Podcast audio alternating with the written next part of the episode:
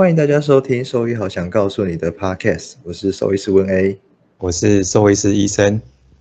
哦，那我们这一次也是延续我们的那个最近开始的一个主题，就是我们会找一些呃兽医呃临床应该说临床兽医师，然后转职成其他工作的一些朋友，然后来跟他们讨论一些呃呃。怎么转职的一些心得吧，应该可以这样讲。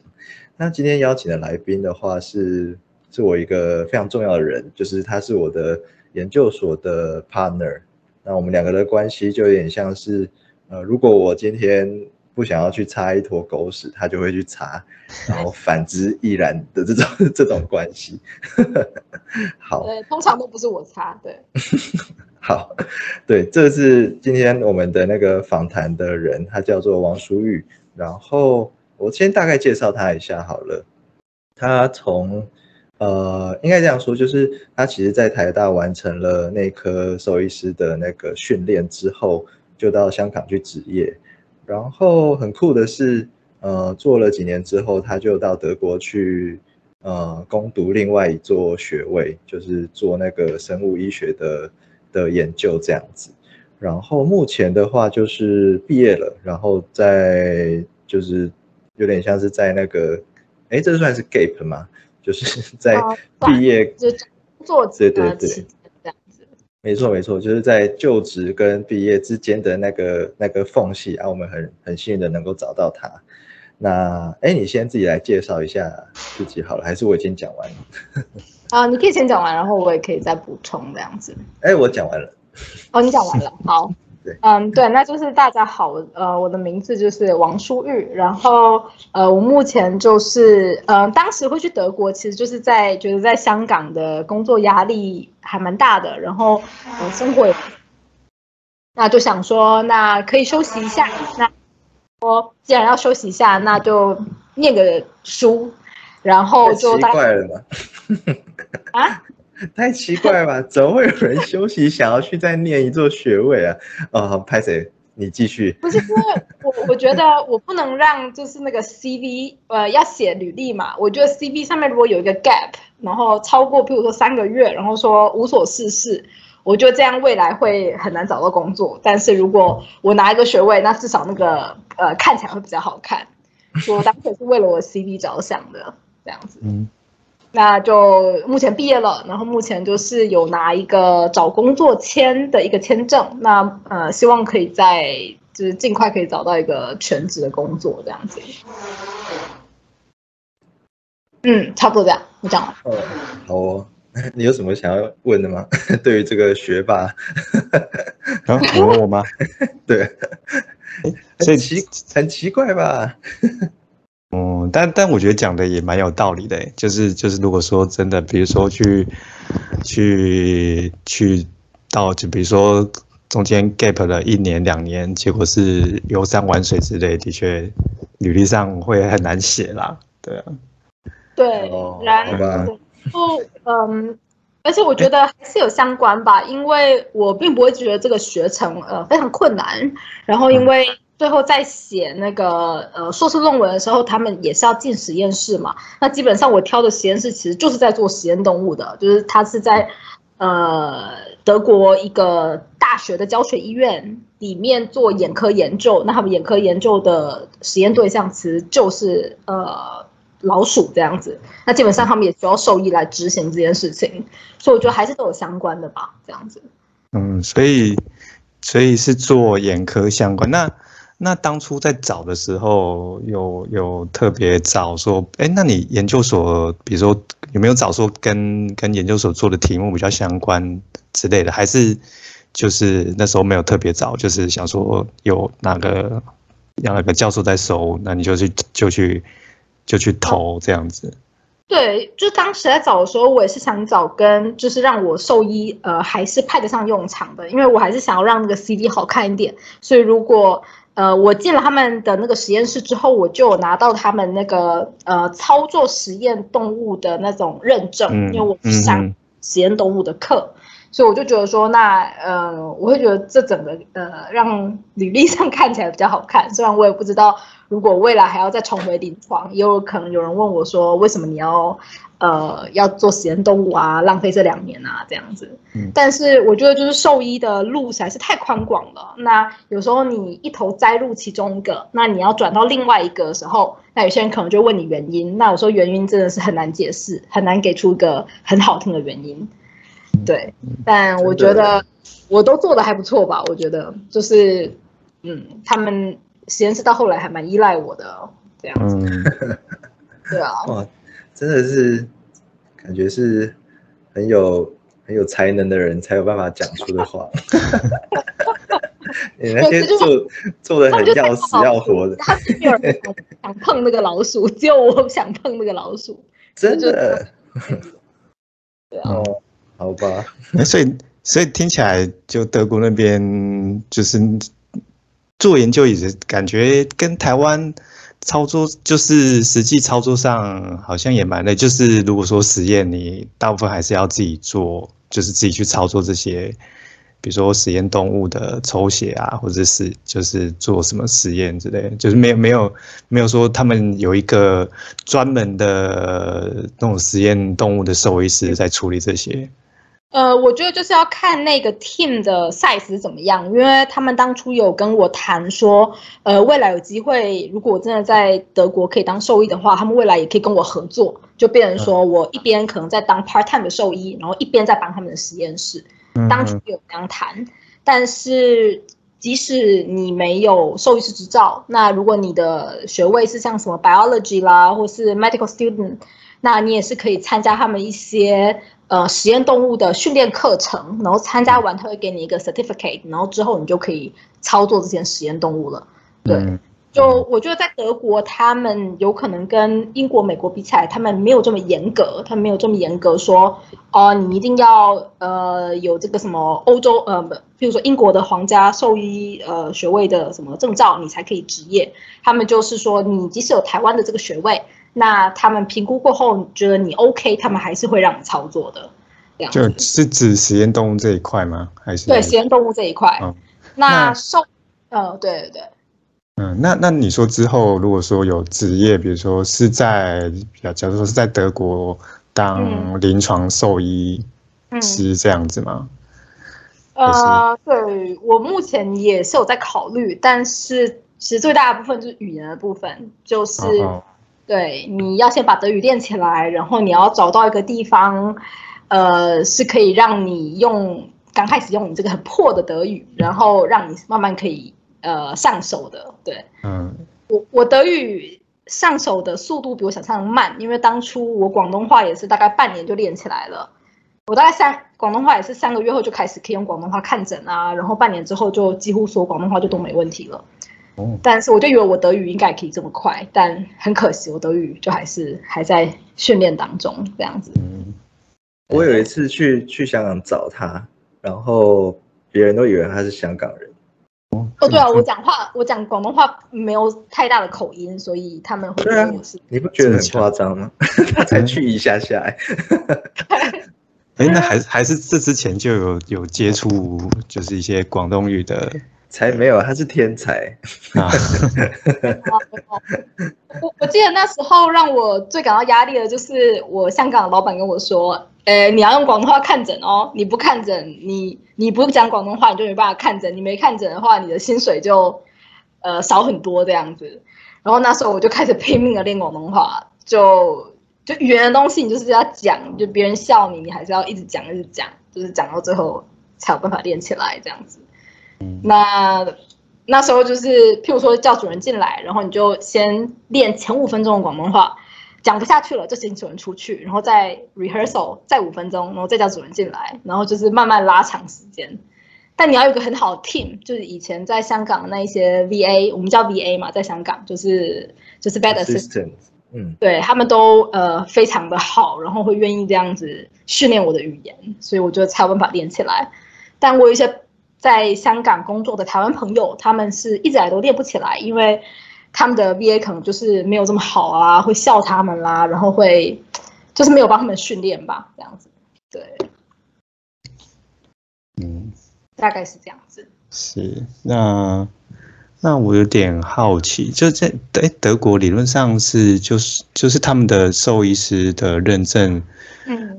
呃，是是有他们自己的一一个规定吗？还是比如说他们是就是整个欧盟的体系这样？就是如如果说假设你之后就克服了语言的问题，想要在德国找一个兽医相关的工作，他们是有什么兽医师的认证之类的？嗯，他们是呃，他们就是他其实会给你缓冲期间。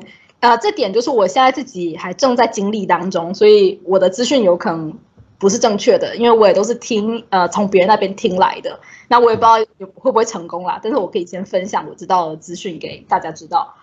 就是他会先给你呃一段时间，譬如说二到四年，或是最多可以到七年的一个，他们叫做专业工作临时专业工作许可，那就是你要找到一间医院肯收你。然后你要考过就是德语的 B 二，那基本上你就可以在德国执行兽医的工作，但前提是他会你要有个老板来看你，就是要老板来监督你的意思。那不管小医院、小诊所、大医院都行，只要那个老板愿意担保你就行了。那之后等，比如说四年之后，你还是会需要考一个试，一个德语的类似兽医考试。那你就可以拿到真正的独立职业的兽医师。那那时候你想要开医院啦，或是你想要继续在大医院工作啦，那都可以这样子。嗯，所以我我觉得他们不错，是他们会给你一个缓冲期吧，就给你四年的一个的期间，让你去把语言啊，呃，比如说跟主人沟通的那些德语啊练起来，这样子。对，嗯嗯，所以听起来感觉还应该是蛮有机会的吧，就是。就如果说顺利找到一家医院可以可以可以协助你的话，对，如果他们愿意给我一个就是合约，愿意给我一个 contract，然后我觉得其实是有可能练起来的。对，那那那那你自己的的想法，就是你你有设定说你之后要找的工作是就是实验室相关的，还是兽医之类的？嗯，因为其实我。七月我就要考那个语言考试了，所以我目前还是希望说，我也可以找一些跟呃，就是在兽医相关的。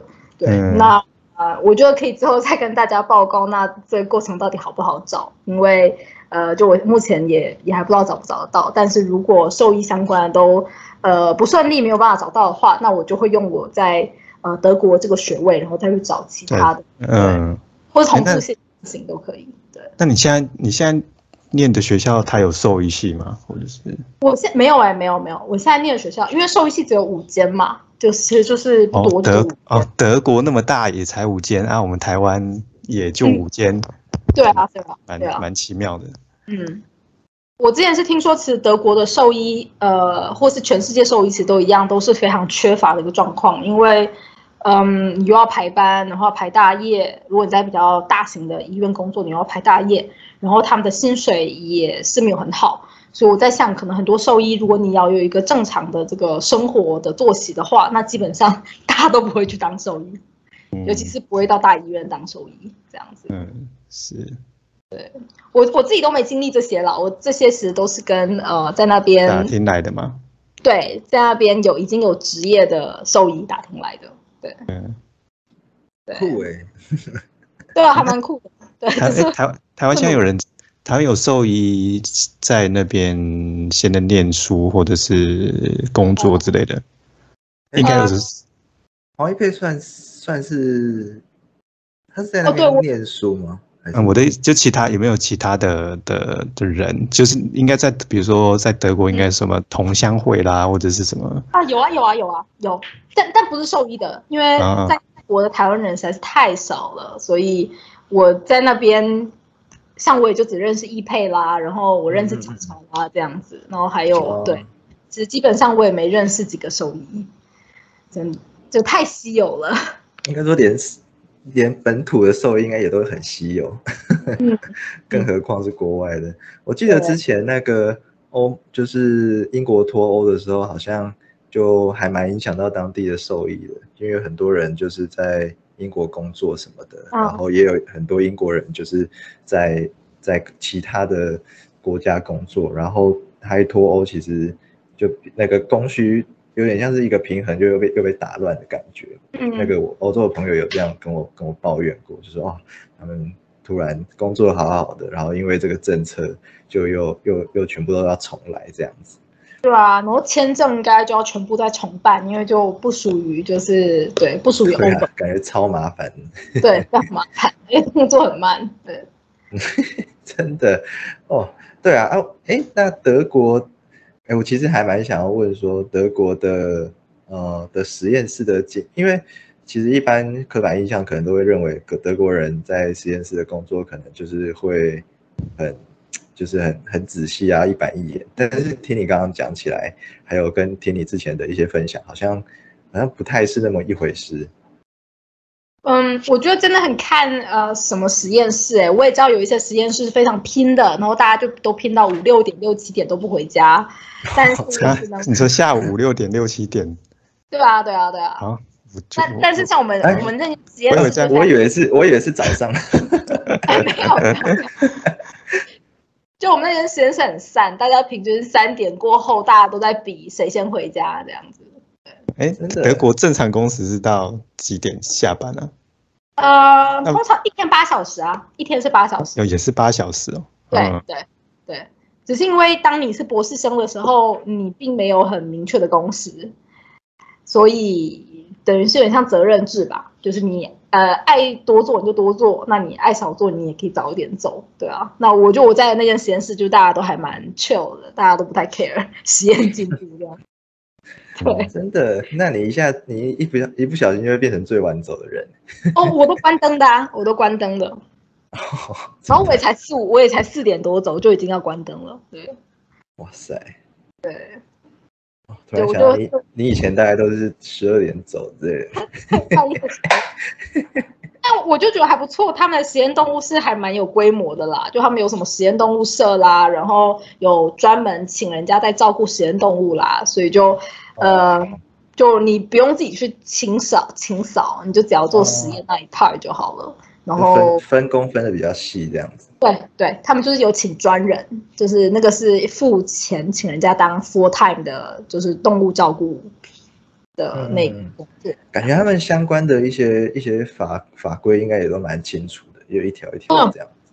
嗯，他们很严，他们对于这个，嗯，譬如说你要写，呃，你要做实验动物，你就要写一个类似 project，然后你要送什么 ethics committee，然后他们才会慢慢这样审过。对啊，嗯，酷。就是非常严格的，嗯。对啊，他听说他们是不是养狗也需要办一个什么 certificate 之类的？呃，他们要缴税，就如果你养狗，你是要缴税的。然后你如果有狗，你也要去登记啊什么的，对啊。嗯那猫猫我觉得也不用，但狗就狗是会需要的，对。我这关键点我觉得还蛮好奇的，就狗登，哎那猫猫应该也要登记吧？还是猫就对，因为我也还没有养过，我也在德国也还没有养过，所以我我是有可能也要，但这方面我就不清楚。嗯，因为感觉现在台湾也在推，就是嗯算是宠物要有一个户户籍，但我觉得实际上操作会比较难的是，呃，就是查核啦，就是、嗯。就是可能会会登记的，就是会登记啊，但是不会登记的他还是不会啊，还不晓得是嗯国外他是怎么处理嗯。这些问题的。可是你不登记就违法啊，会有人不登记吗？嗯，但是他比如说他的狗就都不带出门啊，或者是带出门，如果也没有一个一个人有人去抽查或干嘛，所以其实就就举打狂犬病这件事好了，就是虽然说。呃，法律是规定要打的，但是在台湾应该还是有一狗票的人是没有固定去打狂犬病的，对啊，嗯。嗯，对，我是觉得德国相关规范，呃，是真的蛮严格的。还有就譬如说狗，嗯。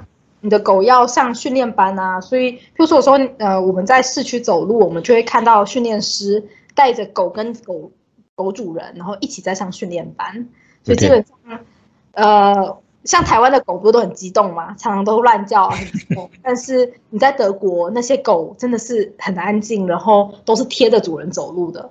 嗯，真的，那他们是不是他们他们是不是就是在在比如说狗舍那时候就就有做登记啦，所以他们才有办法，就比如说主人开始饲养的时候，就一定会有一个身份身份证之类的。嗯，但是呃，你还是可以私自繁呃，就是自己繁殖，哎，就是你还是如果你今天有一只澳洲牧羊犬，你也可以再找一只公的，然后来跟你这只母的繁殖。对，但是我不知道，哎，我只是觉得，呃。我可以之后再去看一下他们到底怎么样管。就隐隐隐就是隐约有耳闻到他们就对对这方面管理蛮严格，就不知道他们成功的秘诀是在哪里。因为其实就现在台湾很多这种养狗的一些乱象，比如说狗追就是咬人啊、咬伤人到上新闻。对对对。呃，我觉得这点在德国很严格。他们除了警察之外，他们有一个所谓的叫 Ordnungamt，Ordnung 就是秩序嘛，Amt 就是单位，所以他们穿着都很像警察，但他们不是警察。那如果他看到你没有牵狗，他是会开罚单给你的。那你求情都没有用，就他们是会有都有人在市区巡逻，然后所以其实基本上大家都把狗牵得很好。嗯。然后我曾经也有走在路上，然后就是只是有一些小狗想要靠近我，那基本上他们主人就都会赶快把它拉回去，因为他们觉得这是一个很不礼貌的行为，就是那些狗不应该来打打扰我，所以他们就跟我说对不起啊这样子。对，真的好特别啊！就德国人的性格吧，他们就是很也不想要打扰打扰别人，然后自己的狗就管得很严吧，所以他们的狗基本上就是你也可以进餐厅，那进餐厅他们也都乖乖的，就是趴在桌子底下。然后搭车啦，然后他们就在车上睡觉，他们也都不会吵这样子。我只能说，这真的是你主人要花很多时间，对，你要花很多时间去训练你的狗。那如果像台湾的工时很长，然后你都只是把狗丢在家里，然后下班后狗还是在家里，那我觉得很难这样子，因为狗就会没有地方可以放电嘛。那因为德国很大，所以你狗可以去外面奔跑啊，然后放一下电啊，这样子。所以对，他们三四点就下班了，就可以回去遛狗了。嗯，对，就是真的要有时间才能养狗，如果没时间，是一个症结。对，没时间真的无法养，因为你的狗没有办法放电，它就只会一直吵，它就是想要可以出去玩这样子。对。我只能说，养狗的形态其实跟在台湾给我感觉很不一样。就那边真的把狗当成伴侣，然后很多地方其实都是可以允许就是宠物进入的这样子。嗯，哦，宠物哦，所以其他的也有。哦，有人，大大部分就我就看到狗啦，然后有时候有抱着猫在外面这样子。有人遛浣熊之类的。没有没有，浣熊我 目前好像没看过。对，真的。对啊。那如果兔子应该就养在院子吧，因为他们都都有院子，老鼠也养在院子之类的。兔子，哎，他们兔子是不是很多都是，就是好像欧洲很喜欢吃兔子，是吗？啊，对对，哦，我之前也有吃过，哎，但那种应该是养殖的吧？那种应该对对对，宠就他们很长院子也会养，就是不是为了就是当宠物的兔子啊，就是就是养一批食用兔这样子。嗯，然后那个要庆祝的时候，就就会就会吃兔子。呃，这样不会很不会有感情吗？跟那些兔子？哎，我不知道哎。好，好像对啊，养着养着可能就变宠物之类的。我我是有朋友他会养鸡啦，然后就可以下蛋嘛，然后早上就去捡那些鸡蛋这样子。这个还蛮常见。哦，哇，他们家一定都很大。哦，很大 很大，真的很大，真的。哎，你以前租的地方是也是也是住就是住租那种乡乡村的那种那种别墅类的东西吗？嗯，不算很乡村，但就是也没有很靠近，没有也也在市区哎，但就租所谓的那种 shared flat，就是你会有呃室友，就是会有。呃嗯，flatmate，然后就一人一间房，但是卫浴啦、厕所啦是共用的，就这点在德国还蛮流行的这样。所以是一个透天这样子。嗯，没有，有时候也是公寓，有时候就其实就是每一层楼都是不同户、不同单位，然后比如说我室友可能就是有其中一个单位，那那个单位有三间房，然后他就可以呃找另外两个人来合租这样子。所以这点在德国很常见，对，因为嗯，BOT 嘛，呃，对，类似这样子，对，但就是一人一间房嘛，就不是大家 share 一间房，嗯嗯嗯嗯，然后有一些公共空间这样子，有有，就还是有一个所谓的客厅，然后你可以邀请啊别人过来啊招待客人这样子，对啊，酷，我是觉得嗯。就是我觉得总的来说，德国我就算是还蛮适宜居住的，就是各方面的表现值都还还不错这样子，然后物价也不会到很贵啦，然后真的，跟台湾跟台湾比的，嗯，对，大麦克大麦克指数，嗯，我我觉得如果你外食一定是比较贵，但是如果你只是去超市买那些食物的原料，那我觉得。呃，譬如说你花三百台币吧，你可能只能买到一两样东西，但是你花三百台币大概等于十欧，但是你花个十欧，你可能可以买一袋东西这样子。因为我觉得欧陆就是他们这个交通很方便嘛，所以他们可以从西班牙啦、南欧啦，然后运各种东西过去，所以进口东西就很便宜。对对对，就欧洲本地的东西就很便宜这样子。而且他们超多马铃薯。对啊，对啊。哦，酷！居然德国哦，对了，好像不管是德，就那种土地比较大的国家，这种，嗯，这算是什么？呃，grocery 之类的就会很便宜。对，就是，嗯，像我记得澳洲，我记得澳洲应该是相对便宜的吧？如果你是去对啊，澳洲真的蛮便宜。对对对，就只要不要去餐厅，就都很便宜。因为他们人人是贵的，所以，嗯嗯嗯。他们最贵，最近才要调涨啊！原本他们最低薪资是十二欧吧，他们从今年十月开始，我记得他们要把它调成十五欧，就是那个最低薪资。哦，所以又要变更贵了。对对，有可能，因为现在战后就是实在是东西实在太贵。真的，对耶，你们一哦，你们而且你们好近呢，很近很近，超级近哎！哎，那那会有哎。你那个时候离开的时候，他还没还没有开始战争嘛？那个乌克兰那边哦，在打了，在打了。哦，已经呃，你刚好是那个时间点。对，呃，他们是昨天，我记得昨天吧，是满一百天，就是呃，这个战争已经满一百天了，所以其实已经打了三个多月了。嗯，对啊，好久。对啊，对啊。那那个时候对对德国的的生活有什么影响啊？毕竟那么近。嗯。我觉得影响蛮大的诶，他们就是难民，就是涌进来嘛。然后其实是德国，像各个欧洲国家都收了很多难民。那他们基本上一涌进来，他们第一站其实就是所谓的柏林，因为柏林在德国东边。那基本上你从柏林车站一出来，其实你就可以看到一个很大的那种帐篷，就是呃难民就是直接去那个帐篷，然后里面就有食物啦、水啦，然后有人会提供你接下来该怎么办的一些资讯。那我不知道现在还有没有，但之前你在柏林车站，你就会看到很大的乌克兰国旗，然后就是会写的类似什么 “We stand with you” 之类的。我就觉得德国在这一次帮助难民上面真的是还是的，对，嗯，真的。哦，对，然后物价就很贵啊，因为很多东西可能本来都是乌克兰原料都是乌克兰产的。啊，我说这一次，我是觉得这个战争对于整个欧洲的这些经济啦，然后还有住房压力啦，都还蛮大的。对，真的，原本就够惨了，然后现在又更惨。对对对 对，然后希望希望这赶快赶快结束。真的，我也希望可以赶快不要再打了。对。哦，哎，突然我们就讲到快要快要三十分钟，好啊，我我先稍微卡一下，因为我我等下问你那个吉利马扎罗斯，这个超酷的。好，那我们就我们这边先稍微休息一下，然后等哎不是等一下，就是下一集我们会再呃问一下苏玉关于一些他的冒险的事迹。